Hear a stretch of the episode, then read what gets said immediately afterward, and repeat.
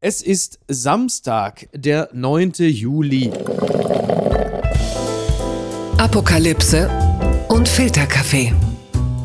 Die frisch gebrühten Schlagzeilen des Tages. Mit Mickey Beisenherz. Einen wunderschönen Samstagmorgen und herzlich willkommen zu Apokalypse und Filterkaffee, das News Omelette mit der Wochenendbeilage und wir blicken ein bisschen auf das, was uns aufgefallen ist, was umtreibt uns, was hat sich im Laufe der Woche so angesammelt und was müssen wir unbedingt noch besprechen. Und ich freue mich sehr, dass er zu Gast ist. Unlängst traf ich ihn an einem Gleis am Hamburger Dammtor Bahnhof und wir beide hatten eine lange geplante, aber dann doch nur sehr kurze Zugfahrt äh, gemeinsam, denn ähm, aber das ist alles äh, dramatisch und das sind eigentlich nicht die Themen, mit denen er sich beschäftigt in seiner Funktion als Reporter. Kennengelernt habe ich ihn damals als Mitglied der Chefredaktion bei der GQ. Mittlerweile arbeitet er schon seit fünf Jahren beim Stern und äh, ich wage zu behaupten, äh, es ist der seltene Fall, dass der Betrachtende spannender ist als das Objekt seiner Betrachtung. David Baum, ich grüße dich ganz herzlich und Happy Birthday, denn du hast heute Geburtstag am Freitag, da wir sprechen. Ja, hallo lieber Micky. Vielen Dank für die Geburtstagswünsche. Ich habe mich schon gewundert, äh, ob du wieder äh, mit der Fortsetzungsgeschichte dieses, dieses äh, Reisechaos einsteigst. Ah, ja. Die Stammhörer wissen es bereits. Du hast es ja irgendwie in mehreren äh, Folgen stimmt, bereits angesprochen. Ähm, ich bin ja weitergefahren damals als du, ne? Du bist ja so als verwöhnter deutscher Prominenter bist du ja ausgestiegen äh, in Harburg. Ich bin ja noch weitergefahren. Ich wollte ja nach München und ich wollte ja nicht nach Nürnberg. Jetzt muss man dazu sagen, ich bin äh, der eigenen Bahn- und Flugchaos-Geschichten aber auch mittlerweile selber müde, denn es ist so ein bisschen so wie äh, das derzeitige Posten von äh, Corona-Testkartuschen mit zwei Strichen. Es ist halt einfach so, dass man sieht, ja, wir wissen es, wir haben es einfach äh, gefühlt, haben wir es alle und so ist es natürlich mit Bahn- oder Fluggeschichten jetzt auch das Scheitern ist nicht mehr exotisch genug. Stattdessen kann man jetzt demnächst erzählen, dass man im, im Freibad gewesen ist und dass das Becken ungewöhnlich kalt gewesen ist, denn das ist jetzt das Neue, was ja auf uns alle zukommt. Das ist jetzt mittlerweile schon äh, in Hallen, aber auch in Freibädern, dass jetzt äh, die Temperatur komplett, also das wird überhaupt nicht mehr erhitzt. Ist das etwas, was dich persönlich betrifft, David? Nein, weil ich habe tatsächlich äh, jetzt die letzten Wochen bei äh, meinen Eltern verbracht und wir haben Moorseen. Der Moorsee ist praktisch die Lösung äh, für die Gaskrise, für die Energiekrise, weil die sind immer warm. Ne? Die Ach haben, so. Also wir, wir Moorsee, Anrainer, Planschen auch äh, egal was Putin treibt, in einem einer warmen Lacke. Ach, wie toll. Also der Moorsee ist äh, im Grunde genommen so ein bisschen das Unmännlichkeitsäquivalent zum Eisbaden. Ja, wir waren praktisch immer schon warm Dusche, nur warm Bader. Ja. Ach, wie toll. Wo ist denn so ein, ein Moorsee? Wo findet man so etwas? Also in meinem Fall ist das das Innviertel in der Nähe von Salzburg. Das Innviertel aber in dem Fall nicht mit einem N, sondern mit zwei N geschrieben. Nach dem Fluss Inn benannt.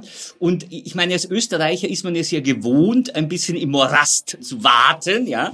Äh, und auch, also wir als Kinder schon im Sommer im Moor. Welchen ehemaligen Bundeskanzler haben Sie dort versenkt äh, bereits? Ah, ja, unsere Bundeskanzler, die äh, richten ja selbst so viel Gatsch und Morast an, die brauchen keine Moorsee. Okay. Dann kommen wir mal äh, zu einer Entsprechung äh, britischer Natur. Blattgold. Presseschau zu Johnsons Rücktritt, der schlechteste Premier aller Zeiten. Der Spiegel hat ein bisschen was zusammengetragen, was sich äh, ereignet hat seit dem Rückzug von Boris Johnson am vergangenen Donnerstag. Da gibt es äh, mehrere Pressestimmen, unter anderem die Times, die schreiben, Johnson wirft das Handtuch. Die Financial Times schreibt, Johnson tritt zurück, trotzig bis zum Schluss. Der äh, Daily Star hat 35 Punkte aufgelistet äh, von Johnsons politischem Erbe, unter anderem darin, äh, er sei gut darin, Partys zu organisieren, er habe sich hübsche Tapeten ausgesucht, er habe sich einen niedlichen Hund angeschafft. Die Daily Mail wiederum, die haben, weil sie immer schon Unterstützer von Boris Johnson gewesen sind, sie haben die Tories Johnsons Partei angeprangert, die hätten den Premier ausgestoßen. Und auch da noch einmal als gebürtiger Österreicher, wie viel Zuneigung hast du zu jemandem wie Boris Johnson als äh, Staatsoberhaupt in dem Sinne, also als Regierungschef? Du erwischt mich trotz Moorsee äh, ja am kalten Fuß, weil natürlich ist Boris Johnson von dem Typus, äh, wo man als Österreicher so ein bisschen äh, mhm. geneigt ist, ihn trotz aller Verfehlungen zu mögen. Ne? Also die mhm. Bayern kennen das auch. Früher hatten die Bayern ja immer gesagt zum, zum Franz Josef Strauß, ne, so egal was der angestellt hat, äh, aber 100 Und ist schon der Franz Josef. und wir ja. hatten das natürlich auch äh, früher, in meiner Kindheit gab es den ja den, den Heider Jörg, äh, wo sich selbst ein Falco hinreißen ließ. Da gibt's ja diese legendäre oh Szene oh Gott, in der ja. NDR Talkshow, nicht, wo der Falco sagt, ja, aber ein fescher Bursch ist er schon. Und äh, das kann man von Boris Johnson nicht sagen. Er ist kein fescher Bursch. Heute, heute hat übrigens der, der von mir sehr gemochte äh, ehemalige Bundeskanzler Christian Kern äh, ein Bild gepostet, wo sie in New York zusammen joggen sind. Er schreibt irgendwie, ja, ähm, er war sich nicht sicher, ob Boris äh, Johnson vielleicht einfach vergessen hat, seine Hose anzuziehen, weil er tatsächlich in dieser typischen geblümten, ja fast das, Unterhose ja. da durch New York schwitzt. Ja, ja, das Bild mit der Mütze und dieser geblümten Unterhose. Manchmal ist auch der Hund dabei gewesen. Wir haben unter den Bösewichten in den Staatskanzleien haben wir einfach ja diese sehr, sehr bösen, äh, richtigen Arschgeigen, äh, Trump, Bolsonaro, Orban. Das sind halt wirklich teuflische Figuren, aber es gibt halt dann auch den Mephistopheles-Typ. Und äh, der, der schafft es dann doch, uns immer wieder ein bisschen einzulullen, obwohl das ja nun wirklich äh, auch nicht sehr schön ist, was die politisch alles so angerichtet haben, äh, bleibt so eine gewisse Restsympathie. Und ich meine, selbst diese unverschämte Abschiedsrede von Johnson, ja. wo man denkt so, hallo, äh, merkst du gar nicht, äh, das ist nicht deine Entscheidung, wie du es gerade darstellst. So, ja, ich gehe jetzt dann doch lieber mal. Wie sagt er, the best job in the world, den er räumen muss äh, und sich vielleicht dann doch noch ein paar Monate nimmt, damit er noch die große Party zu seinem Geburtstag im Sommersitz des Premierministers. Die Hochzeit, äh, ne? Die geplante kann. Hochzeit. Ja, die Hochzeit. 30. Juli, ja. Ich glaube nicht, dass die spielen wird für den Boris. also, genau, er hat ja gesagt, im Oktober soll es dann erst vorbei sein. Also ein bisschen so frei nach Green Day, Wake Me Up When September Ends. Ähm, was hat er denn bis dahin so, also außer der Hochzeit jetzt geplant? Also wie stellt er sich das denn vor? Naja, das wird nicht passieren. Der muss natürlich das vorher räumen. Ne? Er hat einen Stellvertreter, der hat ihn ja auch schon mal vertreten, also irgendwie, äh, glaube ich, Corona hatte oder, oder ne, also ausgefallen ist. Ja. Ich nehme mal an, dass er so ein bisschen noch ein paar Stunden zum Nachdenken braucht, um zu erkennen. Ich meine, es hat ja auch beim auch Frankfurter Oberbürgermeister brauchen ja bei diesen Feldmann, Entscheidungen ja. manchmal ein bisschen länger. Bei Dokumenta äh, in oh Direktorinnen dauert's, wissen wir nicht wie lange noch. Also das am Sessel kleben, das Festkleben ist ja so ein bisschen der Trend dieses Sommers, nicht nur bei Fridays for Future Aktivistinnen, sondern, sondern auch bei Politikern. Aber in dem Falle geht es weniger darum, das Klima zu schützen, sondern sich gegen das Klima zu schützen und äh, im Zweifel dann am eigenen Sitz festzukleben. Äh, ja, interessante Entwicklung. Wir kommen mal äh, zu dem hier. Die Schlagzeile des Tages beziehungsweise für mich der Woche. Nach Zensurvorwürfen ARD zeigt pikante Filmszenen mit Elias Mbarek im Frühstücksfernsehen. Das meldet Yahoo. Der ARD wurde zuletzt vorgeworfen, einen Verstehen Sie Spaß-Einspieler zu Liebesdings aufgrund vermeintlicher inhaltlicher Tabus zensiert zu haben. Nun wurde der neue Kinofilm von Elias Mbarek im ARD Frühstücksfernsehen bei Live nach neun erneut beworben. Man stellt sich natürlich vor, um Gottes Willen, was ist denn da los? Jetzt muss man dazu wissen, Elias Mbarek ist Österreicher.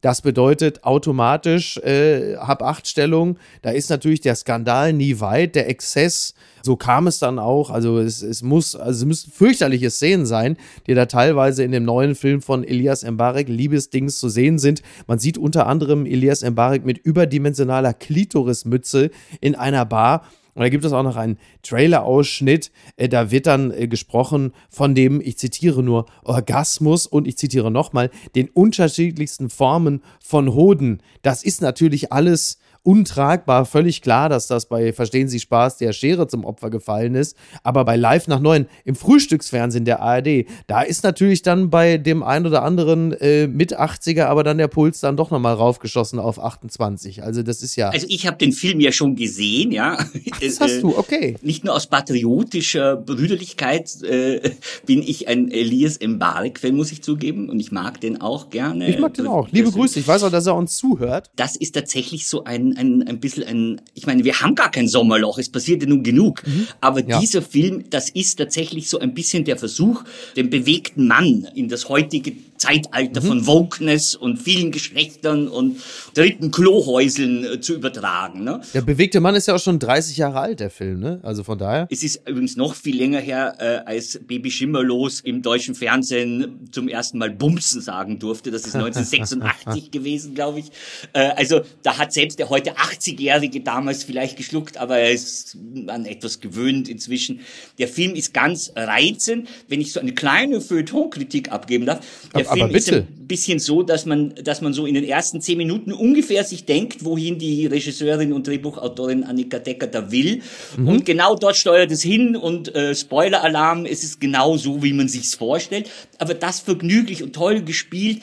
Das Einzige, was ich sagen muss, ich weiß nicht, welche Erfahrungen äh, die alle gemacht haben mit Journalisten, weil die Alexander Maria Lara, die spielt also wirklich so eine garstige Version und äh, unser Berufsstand wird doch sehr scheußlich dort dargestellt, muss ich sagen. Und also wenn ich mich zurück entsinne an die vielen Interviews mit Elias Mbarek, die ich geführt habe, da muss ich sagen, also da bin ich ein bisschen enttäuscht. Ich habe sogar für ihn gekocht einmal, nicht? Und dann sowas. Wirklich? Ja, und dann sowas. Jetzt muss man der Fairness halber natürlich sagen, dass ja nicht Elias Mbarek den Film geschrieben hat, sondern Annika Decker. Und äh, da muss man natürlich dann versuchen, nochmal zu rekapitulieren, was da wohl passiert ist. Also wer da für sie gekocht hat und was dabei rausgekommen ist. Ne? Ja, das wissen wir ja, aber das müsste dann eher einen alternden, dem Alkohol zugeneigten Filmstar treffen, nicht? Ja, übrigens, was diese, diese Klitorismütze angeht, äh, da kriegt natürlich jetzt wahrscheinlich irgendwie schon Tom Hanks äh, plötzlich Phantomschmerzen oben irgendwo auf der Kopfhaut, weil er das Gefühl hat, plötzlich äh, steht da wieder Markus Lanz und wetten das. Beziehungsweise auch Boris Becker ist derzeit vor RTL-Shows mit Oliver Pocher geschützt. Also niemand von denen steht gerade an, in irgendeiner Art und Weise eine derartige Mütze aufsetzen zu müssen. also ehrlich gesagt, die Mütze ist das Kleinste, ja? Darf man hier spoilern, ja, oder? Also, Mhm. Ja, also wenn's nicht es zu gibt, viel Ja, ist, es ne? gibt also eine ganz große, wunderbare Knutsch-Szene äh, von Elias Mbareks Figur mit der jungen Frau, in die er sich verliebt, in Mhm. einer gigantischen, plüschenen äh, Muschi. ja, na guck, also bitte. Also da ist die Glittersmütze ist wirklich ein Gag. Ich weiß nicht, was mit der ARD los ist. Gucken die denn nicht, was sie da bei Funk auf YouTube äh, ihren den jugendlichen Zuschauern so zeigen? Das ist ja Da der jugendliche Kanal. und Ja, live aber da- nach neun ist ja jetzt nicht, also weder verstehen sie Spaß, noch live nach neun äh, ist Kann ja man direkt. zuschauen, wie ein Berliner linken Abgeordneter total zugeballert auf Crystal SM-Sex hat. Äh, Also dagegen ist die Plüschklitoris da irgendwie Blümchen 6 mit Biene Meier oder so. Von welcher also, Partei war ich der, der Abgeordnete von den Linken? Linkspartei, ja. Da hat er aber direkt noch Chancen auf den Vorsitz. Also so bei der aktuellen Entwicklung kann Ja. ich, sehe ich da gute Ich Möglichkeiten. glaube, die Polizei ermittelt, ne? So. Noch eine der seriöseren, so wie es mir gerade scheint. Es gibt sie noch. Die gute Nachricht. Vor wenigen Tagen hat die Serie King of Stonks bei Netflix angefangen. Ich habe äh, gestern Sag mal, die du erste Folge echt gesehen. extra so Sachen aus, die mit bösen Österreichern zu tun haben. Kann das Aber sein? wirklich, ja, du hast recht, das stimmt. Das fällt mir in dieser Folge auch irgendwie auf.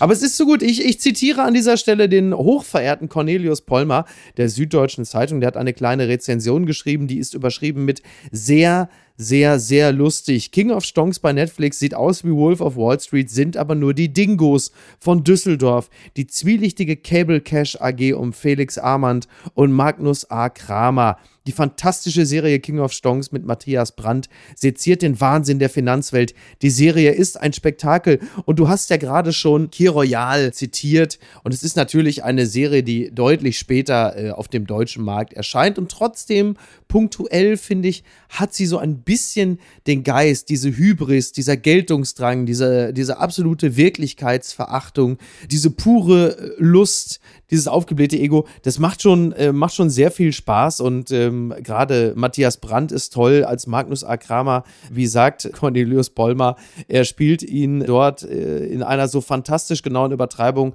als mehrfach diplomiertes Wahnsinnsarschloch, dass man dieses doch besser kurz vorstellen sollte. Hast du das schon geschaut? Ich habe die erste Folge gesehen und das hat äh, wirklich viel Spaß Wie gemacht. sehr ist es angelehnt an, an Wirecard und, und Jan Maschalek und, und Braun und Co.? Naja, da müsste man jetzt natürlich sich im Zweifel mit Fabio De Masi, liebe Grüße an dieser Stelle, unterhalten, inwieweit das äh, mit dem Fall Wirecard zu tun hat. Aber definitiv ist es da natürlich dran angelehnt. Ja, die ja. Lehman-Pleite äh, 2008 und ähnliche Vorgänge, die spielen da natürlich alle mit rein. Es gibt sicherlich auch internationale Vorlagen wie äh, The Big Short zum Beispiel oder eine Serie wie Bad Banks.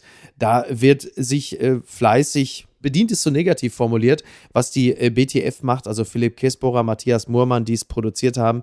Äh, die haben da schon die richtigen Akzente gesetzt. Sie haben ja auch How to Sell Drugs Online Fast produziert und auch ein bisschen. Liebe ich. Ja, genau. Und auch die, die Bildsprache, die Dynamik, den Schnitt erkennt man dort natürlich auch wieder. Klingt immer so abgedroschen, wenn man sagt, es zieht dich sofort rein, aber sie machen es einfach verdammt gut. Und was sie halt eben auch sehr gut machen, ist, dass sie einen Cast zusammengestellt haben, an dem man sich noch nicht komplett satt gesehen hat oder mhm. äh, visuell überfressen hat. Und Matthias Brandt wiederum, den kann man sich natürlich immer gut ansehen und an dieser Stelle besonders gut, denn auch er hat offenkundig große Freude daran, diese totale Luftpumpe zu spielen. Also ich habe das leider nicht geschaut, aber das werde ich jetzt sofort nachholen. Zu einer meiner so Niederlagen, kann man eigentlich sagen, als Journalist oder als Reporter gehört, in dieser Zeit äh, von GQ, die du vorher erwähnt hast, ja. lebte ich ja in München und äh, direkt in der Nähe des Verlags gab es so einen so einen, ja, so einen Private Club, wo man da als GQ-Mensch irgendwie so keine Mitgliedschaft zahlen muss und bin ich immer gerne hingegangen. Ist das so eine Art Soho-Haus Light oder was ist das dann? Soho-Haus für Münchner halt, ne? So ja. äh, bisschen unsympathischer noch. Soho-Haus in so unsympathisch, das Ja, genau, das ist irgendwie eine Leistung für sich. Aber man durfte dort Deutsch sprechen im Gegensatz zum Soho-Haus. Nein, und, und lustigerweise bin ich da mehrfach mit äh, Herrn Bauen, aber auch Herrn Marschalek irgendwie zusammengetroffen, ah. ohne zu merken, wer die sind. Also ich war da an so wirklich Schnittpunkten dieser Geschichte äh, live vor Ort, ohne irgendetwas davon mitzubekommen. Und das Lustigste war, da war ein Silvesterfest, wo man mich äh, eingeladen hatte und ich bin nicht so der Silvesterfreund, das heißt, ich bin da einfach hingelaufen, dachte mir, ich habe eh nichts Besseres vor. Und die waren da so, du, wir haben dich an einen Tisch gesetzt mit einem ganz tollen Österreicher. Es gibt so eine komische Manie, äh, die man oft als Österreicher in Deutschland erlebt, dass die Deutschen immer denken, man will mit Österreichern zusammen sitzen als Österreicher, was nicht der Fall ist. Ja? Und, und, ich saß dann da mit so einem schmierigen Typen. Das haben wir Deutschen aber übrigens auch mit Leuten anderer Nationen, dass wir die gerne einfach zusammenpacken und irgendwie woanders hinsetzen. Das gilt nicht allein für Österreicher, David, wenn dich das in irgendeiner Form beruhigt. Auf jeden Fall, ich, ich bin tatsächlich, ich fand den so langweilig und schmierig, äh, dass ich dann um halb zwölf äh, geflohen bin, ohne Gott Tschüss zu sagen, und auf der Maximilianstraße mit so betrunkenen Münchner Omis gefeiert habe, was deutlich deutlich lustiger war. Ich habe dann später irgendwie, als ich über diesen ganzen Fall auch recherchiert und geschrieben habe, habe ich mir immer gedacht, grotesk, wie, was würde ich geben, um mit Herrn Marschalek ein paar Worte wechseln zu können, mit Fragen stellen zu dürfen. Und ich saß mit dem da und bin einfach weggelaufen. Und irgendwann habe ich auch mal seine, seine Mutter angerufen, ja, äh, später dann, als es dann interessant gewesen wäre, ihn auch zu sprechen. Das ist eigentlich wirklich Filmstoff. Die Frau ist die Anführerin einer äh, Wiener Vorstadt oder ist es schon Niederösterreich äh, Gruppierung, die glaubt, dass ich bin mir jetzt nicht ganz sicher, dass Handymasten uns zu Reptiloiden machen oder irgend sowas. Die Sie Abteilung. hat irgendwie mich dann gefragt, woher haben Sie meine Telefonnummer? Sie müssen das sofort bekannt geben, ich werde dagegen gerichtlich vorgehen, Sie können mich doch nicht einfach anrufen. Da habe ich gesagt, Entschuldigung, Sie haben doch auf Ihrer Anti-Handy-Massenseite Ihre Nummer einfach ins Internet gesetzt. Das ist eine, eine sehr obskure, äh, aber irgendwie amüsante äh, Partie. Auf der anderen Seite aber komischerweise trifft auf diese Leute nicht dieser Bonus in Österreich zu. Auf Escherburg ist er schon. Ach, das nicht, äh, das ja? Gibt, nein, die Österreicher haben keine, keine so fiese äh, Zuneigung zu diesen Menschen entwickelt. Komisch. Das ist wirklich komisch. Aber sind vielleicht einfach nicht fesch genug gewesen. Weder Maschalek noch Braun waren ja jetzt in irgendeiner Art und Weise flamboyant oder so. Vielleicht hätten sie dich einfach einspannen sollen, so als, als Mann in der vordersten Front. Na, du hättest die alle entsprechend charmiert und dann. Ne? Ja, mit mir wären sie schon früher pleite gegangen. Ich bin da nicht so gut. Aber man kann natürlich, muss natürlich die Österreicher ein bisschen entlasten, weil sie waren zu dieser Zeit, als das ja alles hochkam, waren die ja gerade mit Bundeskanzler Kurz beschäftigt. Und der ja. ist natürlich, fällt unter das Schema fescher Borsch, nicht? Der wirkt so ein bisschen wie, äh, weißt du noch, Rudolf Prack der, der Liebling ja. unserer Großmütter, diese komische Haarhaube, ne? die, diese gegelte. Ja, ja, das stimmt. Also es ja. war vielleicht dann in der Massierung zu viel an festen Burschen. Gewinner des Tages.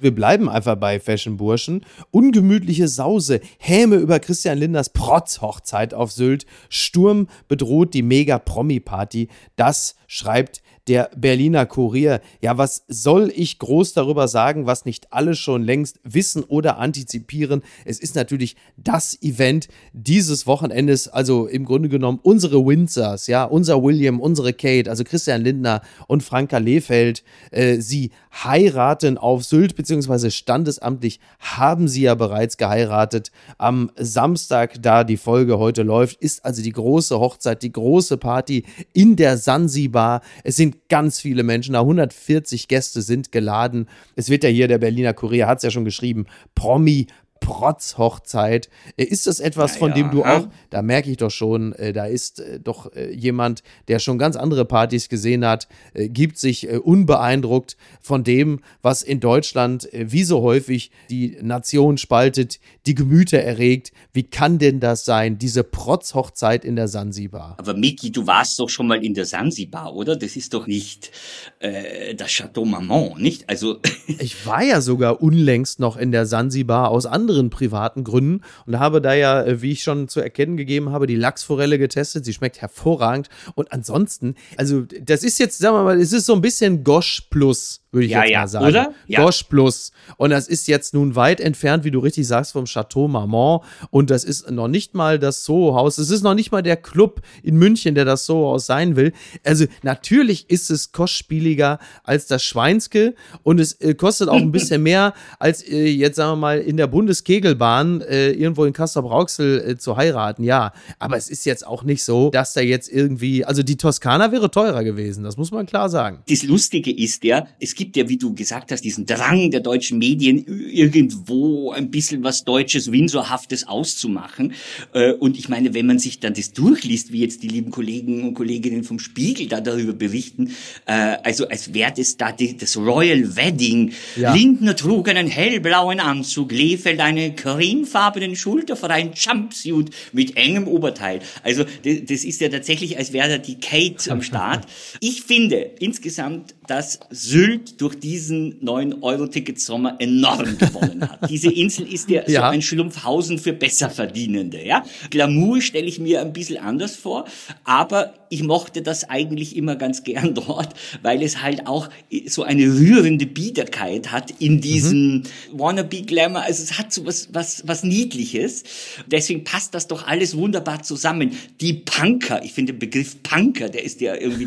Kennt ihr aus alten TKKG-Kassetten. Oder? Ja, der, der ist plötzlich wieder da, äh, die da Westerland vollkotzen und das hat doch alles irgendwie einen gewissen Charme. Ich hoffe persönlich ja, dass äh, Christian Lindner so cool ist und die Ärzte engagiert hat. Das wäre doch super, wenn die Ärzte ja, da in der Sansibar auftreten und singen, oh, ich habe solche Sehnsucht, ich verliere den Verstand. Das ist dann wahrscheinlich ein Satz, der am besten zu Wolfgang Kubicki passen würde, der äh, ja auch auf der Gästeliste steht. Meine Wunschvorstellung war ja, dass einfach Friedrich Merz, äh, obwohl er gerade am Bahnhof Westerland angekommen ist, so sich bei den Punks in Westerland vor dem Edeka festgebiert hat, dass er nicht mehr rechtzeitig es auf die Hochzeit schafft. Irgendwie so, das ist, tut mir leid, ich habe mit Ratte und Socke, ich habe gefeiert, ich, es tut mir leid, Christian, ich hab's nicht hingeschafft. Ist dir diese Nachricht zu Ohren gekommen, dass das ja so eine ganz kleine Demütigung der aktuellen Koalition gegenüber der CDU beinhaltet, weil ich lese, äh, Friedrich Merz ist nur plus eins. Ja, ja, ja, genau, weil Franka Lehfeld und Frau Merz wegen einer gemeinsamen Dokumentation,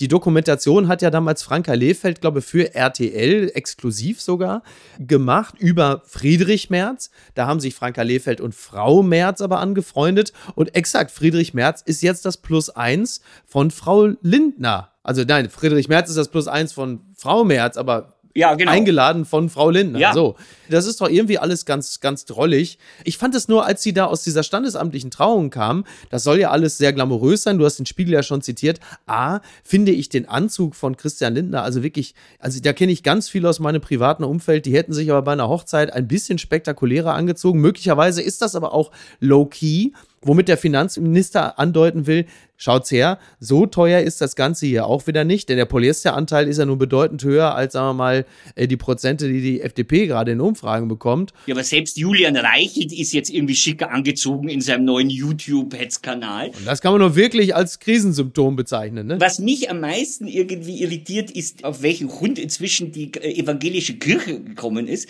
äh, zwei Nichtmitglieder da zu trauen. Die Zeit ist empört. Die Zeit hat einen riesigen, gigantischen, langen Protestartikel ja. bereits veröffentlicht. Wie kann man denn zwei ausgetretene Leute, wo der Bräutigam sogar noch irgendwo in Interviews erklärt, wie fern ihm diese ganze christliche Geschichte mhm. ist, wie kann man dann denn für so eine kleine fette Spende äh, äh, dann da irgendwie eine kirchliche Hochzeit abhalten? Ich meine, da muss man ja wirklich nicht mehr diese, diese Kirchensteuer überweisen. Naja, wobei andererseits, das ist doch Classic Ablasshandel. Also das ist doch im Grunde genommen, das ja, aber ist das ist doch eher die katholische Idee. Jetzt ja, fangen das stimmt die natürlich. mit, den, mit dem Ablasshandel an. Ja, da hast du natürlich völlig recht. Ich finde es einfach toll. Mir hat es einfach gut gefallen, als sie aus der Kirche rausgekommen sind und dann halt da einfach dann alle da dieses Daunenjackengeschwader standen mit irgendwie äh, aus der Jack Wolfskin Kapelle und dann nochmal so die Canon X's aus der Cargohose genestelt haben. Erst haben wir die Punks auf Sylt fotografiert und drei, drei Fotos sind noch auf der Speicherkarte. Und Touristen versammelten sich und warfen Blüten, Blütenblätter.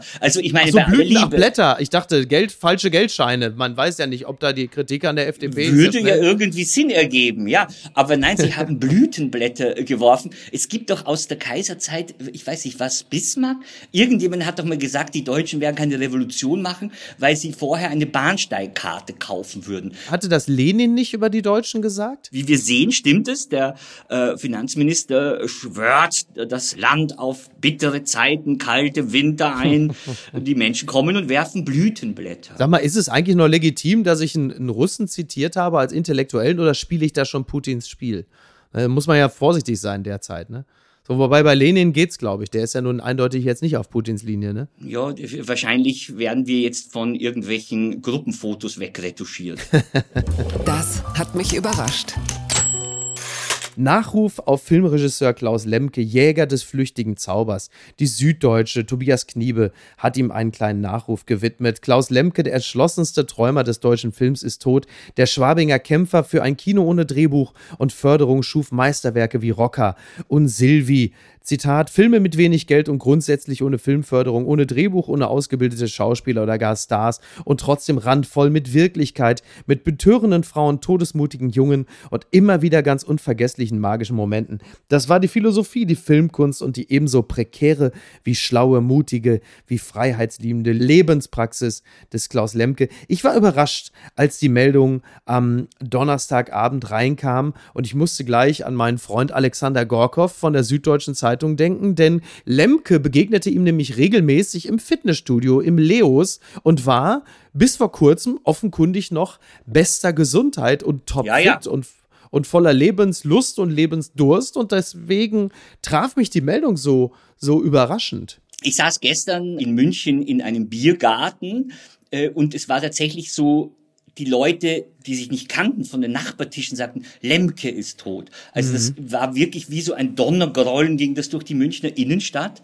Einerseits ist es äh, wahnsinnig tragisch, der war ja noch vor, vor, weiß ich nicht, wann war das Münchner Filmfest, war ja eben noch, da stand er noch, Kunst kommt von Küssen auf einem Plakat. Ja, stimmt, irgendwie. Dem, genau, ja. ja. Also der war also in voller Kraft, aber äh, natürlich hat er sich wahrscheinlich genau so einen Tod wahrscheinlich gewünscht, nicht vielleicht jetzt zu bald, aber die, dieses äh, undramatische, schnelle, äh, überraschende, das passt doch auch zu seiner Art, äh, Filme zu machen. Was wäre der deutsche Film ohne Cleo Kretschmer und Wolfgang Viereck, die er entdeckt hat? Iris Berben doch auch, oder? Ja, ja. Und, und Sarah Lisa Vollm, die habe ich gestern angerufen, um das zu verifizieren. Kennst du die? Mhm. Ganz fantastische äh, Frau, die bei Lemke in zwei, drei Filmen gespielt hat. Sie hat mir gerade noch eine SMS geschickt, weil ich gesagt habe, dass wir auch über ihn sprechen. Sie sagte, bitte sag, Lemke hat mir alles beigebracht, was er über das Kino wusste und das war eine ganze Menge und nichts.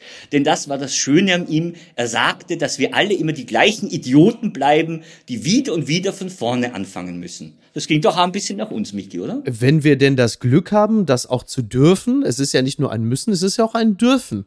Und das macht das Ganze ja so schön. Ne? Wenn man sich jetzt nicht von allzu viel eigener Erfahrung korrumpieren lässt, hat das ja auch was für sich. Also ich kannte den ganz gut und äh, ich habe ihn mal gebeten, als Berlin für Helden gedreht wurde, äh, ob ich da äh, für die GQ damals noch meine Kolumne schreiben darf, die so eine Kurzreportage immer war.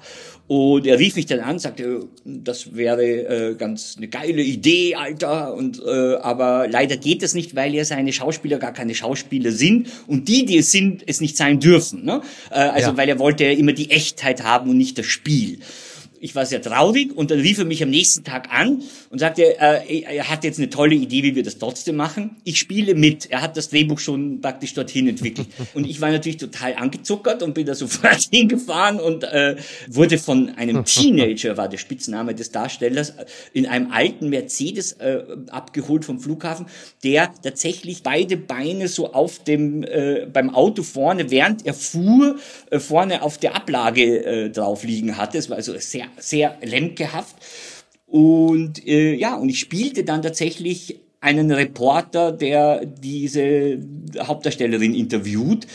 Ja, und es war dann doch so, dass äh, es auch eine Lehre für mich war, weil ich hielt mich eigentlich für ein extrem verkanntes Schauspielgenie und ja. das konnte nicht verifiziert werden bei diesem Auftritt, muss ich sagen, leider. Ja. Oh nein. Dann kommen wir mal zu einem, zu einem anderen Schauspiel-Genie, äh, der ebenfalls gestorben ist, James Kahn. Der großartige James Kahn ist äh, ebenfalls verstorben im Alter von 82 Jahren. Äh, vielleicht seine bekannteste Rolle für viele ist die des äh, Sonny Corleone, der Hitzkopf der Aufbrausende. Auf der anderen Seite für die Menschen, die noch nicht ganz so alt sind, äh, sicherlich die Hauptrolle in Misery, der Mann, der ins Bett gefesselt ist, äh, der von der Wahnsinnigen gepflegt wird.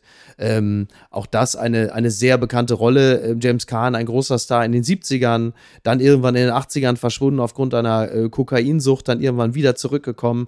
Faszinierender Charakter. Es gibt äh, unter anderem in der Zeit gibt es einen Text überschrieben mit ein aufrichtiges richtiger Abtrünniger. Und da sind ein paar Zeilen ihm gewidmet. James Kahn war ein großer Schauspieler, der einer ganzen Reihe von Filmen zum Erfolg verholfen hat, die ohne ihn vielleicht gar nicht funktioniert hätten. Aber er wurde nie zu einem Star im klassischen Sinne, zu einem, den man bewundert. Als Schauspieler ist er zwar kein Minimalist, aber doch auch keiner, der sich vollkommen und wenn es sein muss, auch körperlich verwandeln kann, wie etwa Robert De Niro, mit dem man sich identifiziert. Dazu ist er zu gebrochen, unrettbar gar. Keiner, dem man sich anvertrauen mag und in den man ein Begehren setzen kann. Nicht einmal einer, mit dem man ein verlässliches Mitleid entwickelt. Dieser Mann war von Anbeginn so allein, dass ihn nicht einmal das Publikum retten konnte. James Kahn-Filme sind Etüden über den Verlust von Vertrauen und Gewissheit. Würdest du dich dieser Analyse anschließen? Total. Äh, wobei ich äh, wirklich sagen muss, meine Kenntnis ist bei ihm tatsächlich der Pate. Ich, ich habe ihn nicht so oft sonst äh, geschaut oder gesehen. Ich finde nur, äh, gerade bei, bei Mafia-Filmen ist ja oft das Problem, dass wir äh, wirkliche üble Schwerverbrecher immer gezeichnet bekommen, wie äh, um an das vorige anzuschließen, als fesche Burm und ja. Hundling ist er schon. Ne? Also es wird uns immer ein, werden uns diese Verbrecher doch als Leute gezeigt, die uns irgendwie ähm, ja in uns Sympathien wecken. Äh, und äh, ich finde, bei ihm war das bei seiner Zeichnung war das dann doch so, dass man tatsächlich den Verbrecher gut erkennen konnte. Das Kalte, das Bösartige, mhm. diese Kälte einfach sehr, sehr gut gezeichnet war. Ja, diese Kälte hat er höchstens mal aufgegeben, wenn er zum Beispiel äh, den Mann seiner Schwester verdroschen hat, der seinerseits seine Schwester verdroschen hat. Stimmt, diese berühmte Szene. Genau, ja, ja diese berühmte Szene, wo er wirklich also dermaßen jemand verwemst hat, am Ende auch noch mit dem Deckel von einer Mülltonne. Das ließ mhm. jegliche Form mhm. der Kälte vermissen, muss man sagen. Ähm, er, der, hat ja auch interessanterweise ja den, den Mafioso auch so glaubwürdig verkörpert, dass er zweimal äh, irgendwie zum Italiener des Jahres gewählt worden ist, da im Großraum New York oder von der amerikanischen Filmindustrie oder wer auch immer, obwohl er ja eigentlich äh, jüdischer Abstammung ist.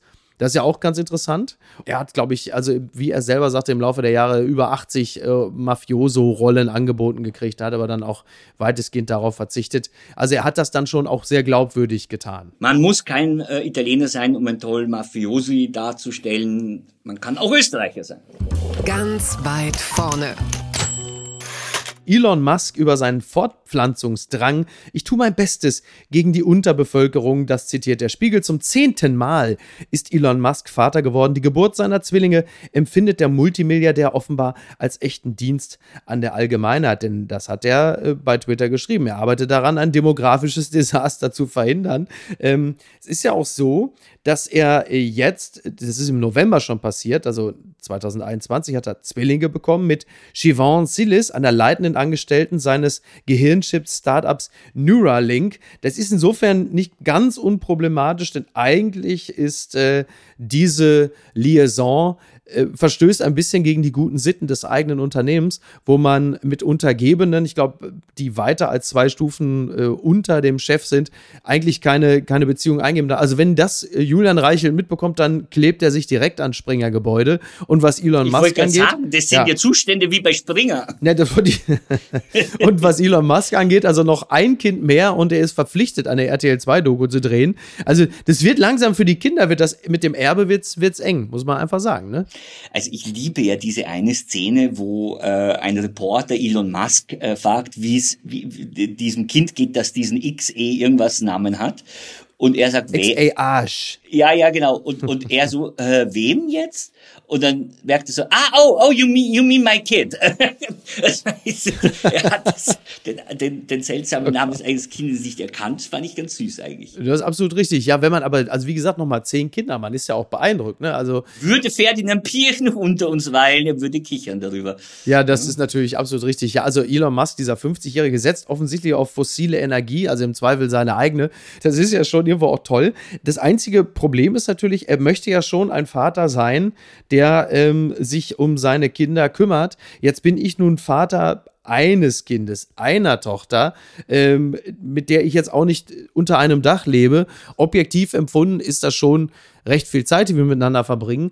Subjektiv ist es ja immer zu wenig. Bei zehn Kindern weiß ich wirklich nicht, wie man da äh, im Leben dieser Kinder eine prägende Rolle spielen will, wenn man nebenbei ja auch noch Tesla leitet, äh, Neuralink und Twitter kaufen will. Wobei bei letzterem bin ich mir ja nicht mehr ganz so sicher. Ich habe dich nur mit deiner Tochter ja erlebt. Wir waren doch mal ganz äh, lustig in, in unserer Na Nachbarschaft. Äh, und ich war sehr berührt, wie du praktisch also eine, eine Vater-Kindersendung für deine Tochter da machst. Also ja. du moderierst praktisch äh, das Leben, die Welt äh, für das Kind. Das hat mir sehr gefallen. Mittlerweile ist es umgekehrt. Sie ist äh, sieben, mittlerweile ist es umgekehrt. Also es ist jetzt schon im Grunde genommen so. Sie moderiert? Ja, ja, sie moderiert jetzt eher für mich.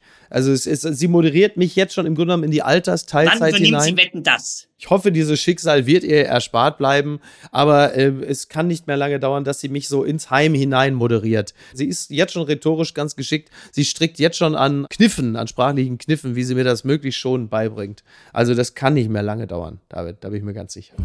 Gewinner des Tages. Quentin Tarantino calls Peppa Pig the greatest British import of the decade. Deine GQ, wenn auch die britische Variante, die schreibt das. Es ist so, dass äh, Quentin Tarantino. Das ist ja nicht mehr meine. Ich bin ja jetzt der, der Stern, nicht? Du hast recht. Also, das, also ich wollte dir diese Altlast nicht noch ans, ans journalistische Bein binden. Ähm, du hast, das wissen wir alle, die erfolgreichsten und schönsten Zeiten der GQ äh, selber geprägt das Blatt war nach deinem Weggang nicht mehr dasselbe. Das äh, kann man, glaube ich, äh, mit Fug und Recht behaupten. Was auch damit zusammenhängt, dass die Wikipedia-Kolumne nicht mehr erschien. Stimmt, stimmt. Einer der größten Fehler, die ja. Das war halt einfach der Wechsel der Chefredaktion, war für uns beide einfach ein guter Zeitpunkt zu sagen, Kinders, äh, let's call it a day. Aber wir kommen nochmal zurück auf Quentin Tarantino. Der hat äh, Pepper. Pepper Woods heißt die auf Deutsch, ne? Pepper Woods. Ich bin selber, also jetzt mittlerweile ist meine Tochter aus dem Pepper Woods Alter raus, aber ich äh, muss sagen, zu der Zeit, als mein Kind äh, und dann halt eben auch gezwungenermaßen ich es geschaut haben, ich war immer großer Fan davon. Ich mochte zum einen den äh, bewusst nachlässigen Zeichenstil, der Sendung und ich mochte auch immer den äh, Humor, der auch für Erwachsene inkludiert war, was ja bei guten Kinderserien mittlerweile ja Usus ist, dass man die Erwachsenen gleich mit unterhält. Und deswegen, ich bin großer Pepper Woods-Fan und so halt eben auch Quentin Tarantino, der sagt, er, er liebt es sehr. Und bei Pepper Woods ist es tatsächlich so, wenn man dem Guardian glauben darf, dann äh, hat die Show zum Beispiel 1,1 Milliarden im globalen Umsatz äh, in, in, Verkäufen in 2018 gemacht. Also das ist wirklich eine Riesenmaschinerie. Aber das weiß man auch, wenn man mal sieht, wo es überall an welchen Orten der Welt es Pepper Woods Produkte gibt. Ich fand auch diese Schleißige, ja, dass das so, so ein bisschen so hingefetzt mhm. ist. Das fand ich also gerade besonders toll, weil wir ja irgendwie mit dieser ganzen Animationstechnik alles viel zu perfekt ist. Und ich, ich finde dieses fast karikaturenhafte teilweise toll. Aber ich schaue es natürlich nicht. Ich bin ja noch die Generation Schweine im Weltall, womit man heute ja eher Elon Musk, oder Jeff Bezos und George Branson meint. Aber oder die russischen Kosmonauten auf der ISS, die jetzt gerade die äh, ne, Separatistenfahne gehisst haben. Ja, liebe Grüße an dieser Stelle. Übrigens, ja. da muss ich auch mal was sagen. Das fällt jetzt ein bisschen raus, aber äh, weil wir so viel über Österreich gesprochen haben und du vorhin die Firma Schweinske erwähnt hast. Ja, richtig. Ich habe die schönsten patriotischen Momente erlebt Ja. im Generalkonsulat der Republik Österreich in Hamburg an der Außenalster. Das ist so eine hübsche Villa und ich, als ich nach Hamburg gezogen bin, dann war ich da eingeladen und dann kam der uralte Freddy Quinn, Ja. äh, wo man nicht denkt, dass der Österreicher ist und kam Stimmt, herein. genau, ja, klar. Ich wusste es nicht. Auf einmal steht der Freddy Quinn, der Generalkonsul sagt, jetzt kommt Freddy Quinn und dann singt der die Nationalhymne. Land der Berge, Land am Dome und so. Eine Vorstellung, oder? Bei dem, bei dem, Es war fantastisch. bei dem Pseudo-Hanseaten äh, Freddy Quinn. Aber ja, klar. Und jetzt gehe ich kürzlich, erst vor ein paar Wochen da vorbei. Und du, wegen der EU haben wir natürlich kein Generalkonsulat mehr in einer Stadt, die nicht die Hauptstadt ist.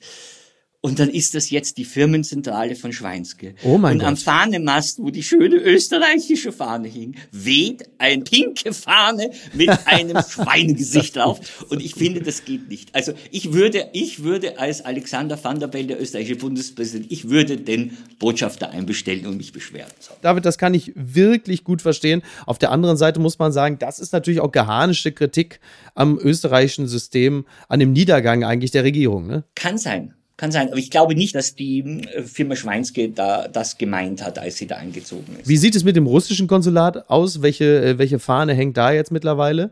Tönnies oder was ist dann da? Naja, das gibt's ja immer noch, ne? Aber ist derzeit außer Betrieb, schätze ich mal. Oder ist da noch wer? Gegenüber ist irgendein Haus, äh, wo sie einfach auf diese russische, auf dieses russische Konsulat äh, eine ganze Nacht lang die Hymne aus Boxen gespielt haben und die Fahne auf das Gebäude des russischen Konsulats drauf projiziert haben. Das fand ich ganz lustig. Das finde ich tatsächlich auch. Also da werden wir uns noch ein paar Mal ähm, humoristisch äh, dran erwärmen können, wenn es im Winter äh, eisekalt ist in der Bude. Dann hilft es vielleicht auch so ein bisschen. Ne? Und was schreibt eigentlich die Bild? Die haben ja Live-Berichterstattung von der Insel Sylt über das Royal Wedding. Ich hoffe, Nena Schink berichtet darüber. Dann wird es auf jeden Fall fundiert und sachlich. Wir könnten ja eine Live-Schalte machen, weil unser Freund Paul Ronsheimer ist auch dort. Frisch eingeflogen aus, aus der Ukraine. Ich weiß nicht, ob er schon einen Schützengraben in den Dünen gegraben hat, um dort zu er kann von Krise offensichtlich einfach nicht genug bekommen. Er hat gesagt, also. Vom Bombenhakel ins Blütenblättergewitter. Bune 16 hat den endgültig so. Na, das ist ja schön. Also, das muss man ja nur wirklich sagen. Der Mann hat ja nun sich, sich wahrlich nicht geschont in den letzten Wochen und Monaten. Da kann ich nur hoffen, dass er dort eine gute Zeit hat. Ich gönne es ihm von Herzen. An dieser Stelle kommen wir aber nochmal, und da schließen wir, da schließen wir ein bisschen die Klammer. Ich zitiere. Ja. Post von Wagner. Game over, Boris Johnson. Ja, aber er wird unvergessen bleiben. Als lachender Satyr in der griechischen Mythologie ein lüsterner Waldgeist mit menschlichem Körper, aber mit extremen Pferdeohren. In unserem Fall trägt der Satyr Johnson einen blonden Wischmopp auf dem Kopf. Ich glaube nicht, dass das Leben von Boris Johnson jetzt Einkehr und Reue ist und die Zukunft nur Dunkles hat wie Krebs, Autounfall und Scheidung. Ein Satyr ist ein Leben lang ein Lüstling. Johnson wird weiter lügen, sich und die Welt belügen. Er wird dabei charmant sein. Sein Hemd wird ihm über den Bauch rutschen. Er wird allen alles versprechen. Diamanten größer als das Hilton. Er ist ein brillanter Satyr. Er hat in Eton, Oxford studiert. Eigentlich heißt er Alexander Boris de Pfeffel. Mütterlich ist er mit dem Prinzen von Württemberg verwandt. Er ist der Neffe sechsten Grades von Königin Elizabeth. Väterlicherseits ist er türkischer Abstammung. Sein Urgroßvater war Ali Kemal, Innenminister im Osmanischen Reich. Boris Johnson hatte eine Schwester. Sie erzählt, was ihr kleiner Bruder sagte, was er einmal werden wollte. König der Welt! Was man auch immer über Boris Johnson sagt. Mir ist so ein Typ lieber als Putin, der gerade wieder Menschen mordet. Herzlichst, ihr Franz Josef Wagner. Ja, wenn das die äh, Referenzgröße ist, muss man sagen, dann, oder? Das, dann ist okay. Dann ist okay. Da Ja. muss man sagen, also im Vergleich zu Putin ist er ganz in Ordnung. Ich musste an die Queen denken, was die alles äh, schon mitgemacht hat. Äh, Und äh, es gibt ja unser lieber alter äh, Kaiser Franz Josef, äh, als er die Nachricht vom Tode seiner Frau Sissi erhielt, soll er gesagt haben, mir bleibt in diesem Leben offenbar gar nichts erspart. Wenn nicht die gute alte Elisabeth ähnliche Gedanken hegte, als sie die letzten äh, Tage die Nachrichten äh, erfahren musste. David, du, du schließt auf eine Art und Weise, du bist über die gesamte Strecke immer Österreicher geblieben und dafür äh, liebe und schätze ich dich sehr. Ich danke dir, ich wünsche dir einen schönen Restgeburtstag. Dankeschön. Genieße ihn. Ähm, wir haben ja nun wirklich lange gebraucht, bis du mal hier äh, hergefunden hast. Das liegt natürlich in erster Linie an mir und nicht an dir. Deswegen, wenn du Lust hast, würde ich mich sehr freuen, wenn du demnächst mal wieder bei uns zu Gast wärst. Sehr, sehr gerne, lieber Miki. Mein innerer Moorsee ist immer äh, wach und ja. Also schön. Äh, ich, ich, danke dir sehr. Ich wünsche dir ein schönes Wochenende und ähm, wir sprechen uns bald. Mach's gut. Dankeschön. Baba. Baba. Servus. Ciao, ciao. Apokalypse und Filtercafé ist eine Studio Bummens Produktion mit freundlicher Unterstützung der Florida Entertainment. Redaktion Niki Hassania. Executive Producer Tobias Baukhage. Produktion Hanna Marahiel. Ton und Schnitt Lara Schneider. Neue Episoden gibt es immer montags, mittwochs, freitags und samstags. Überall, wo es Podcasts gibt. Stimme der Vernunft und unerreicht gute Sprecherin der Rubriken Bettina Rust. Ich dachte ja, wir machen einen Podcast zusammen, Joko, und dann ähm, hängen wir einfach ab, einmal die Woche, unterhalten uns ein bisschen lustige Alltagsbeobachtung, manchmal politisches ja. Take, dies, das, Feierabend. Was stattdessen passiert, ich muss Sport machen. Schöne naja, Scheiße. Auf eine gewisse Art und Weise ist es aber auch abhängend. Ne? ja gut, ähm, das ist aber so, so eine Entwicklung, die man natürlich nicht kommen sieht, wenn man einen Podcast beginnt, wo man aber, wenn man einen Podcast hat, wie wir beide, der jeden Donnerstag erscheint, äh, und Sunset Club heißt, sehr dankbar darüber ist, dass zum Beispiel ein Gast wie Kai Pflaume sagt, hast du nicht Bock auf eine Klimmzug-Challenge? Ja, und jetzt mache ich seit zweieinhalb Monaten, trainiere ich Klimmzüge. Bald ist es soweit. Die große Auflösung, habe ich es geschafft, einen Klimmzug zu schaffen. Also habe ich es geschafft, ihn zu schaffen.